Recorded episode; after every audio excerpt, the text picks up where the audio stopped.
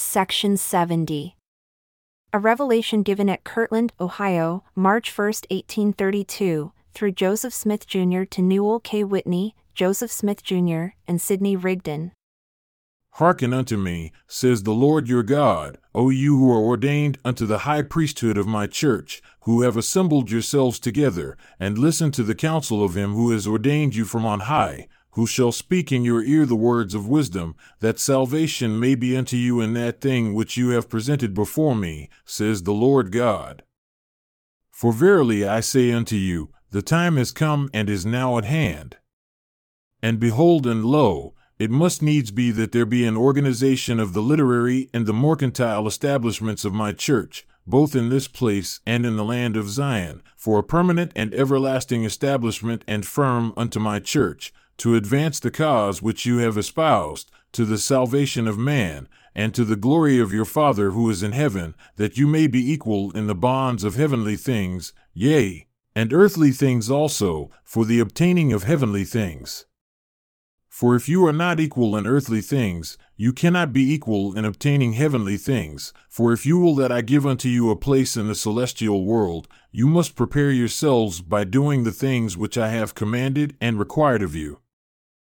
And now, verily, thus says the Lord, it is expedient that all things be done unto my glory, that you should, who are joined together in this firm, or in other words, that my servant Newel, and my servant Joseph, and my servant Sidney, sit in council with the saints who are in Zion, otherwise, Satan seeks to turn their hearts away from the truth, that they become blinded and understand not the things which are prepared for them.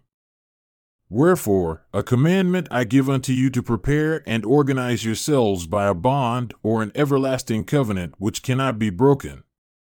And he who breaks it shall lose his office and standing in the church, and shall be delivered over unto the buffetings of Satan until the day of redemption.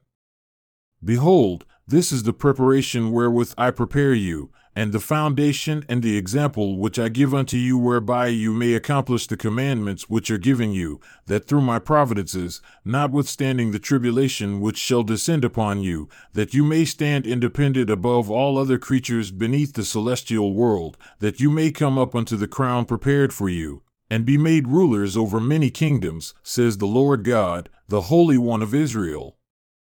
Verily, verily I say unto you, you are little children, and you have not as yet understood how great blessings the Father has put into his own hands and prepared for you. And you cannot bear all things now, nevertheless, be of good cheer, for I will lead you along.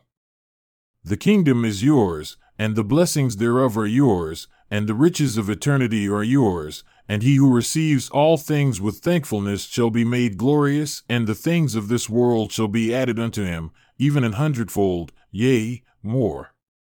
Wherefore, do the things which I have commanded you, says your Redeemer, even Jesus Christ, who prepares all things before he comes, and then he will come even with the church of the firstborn, and receive you in the cloud, and appoint every man his portion, and he that is a faithful and wise steward shall inherit all things. Amen.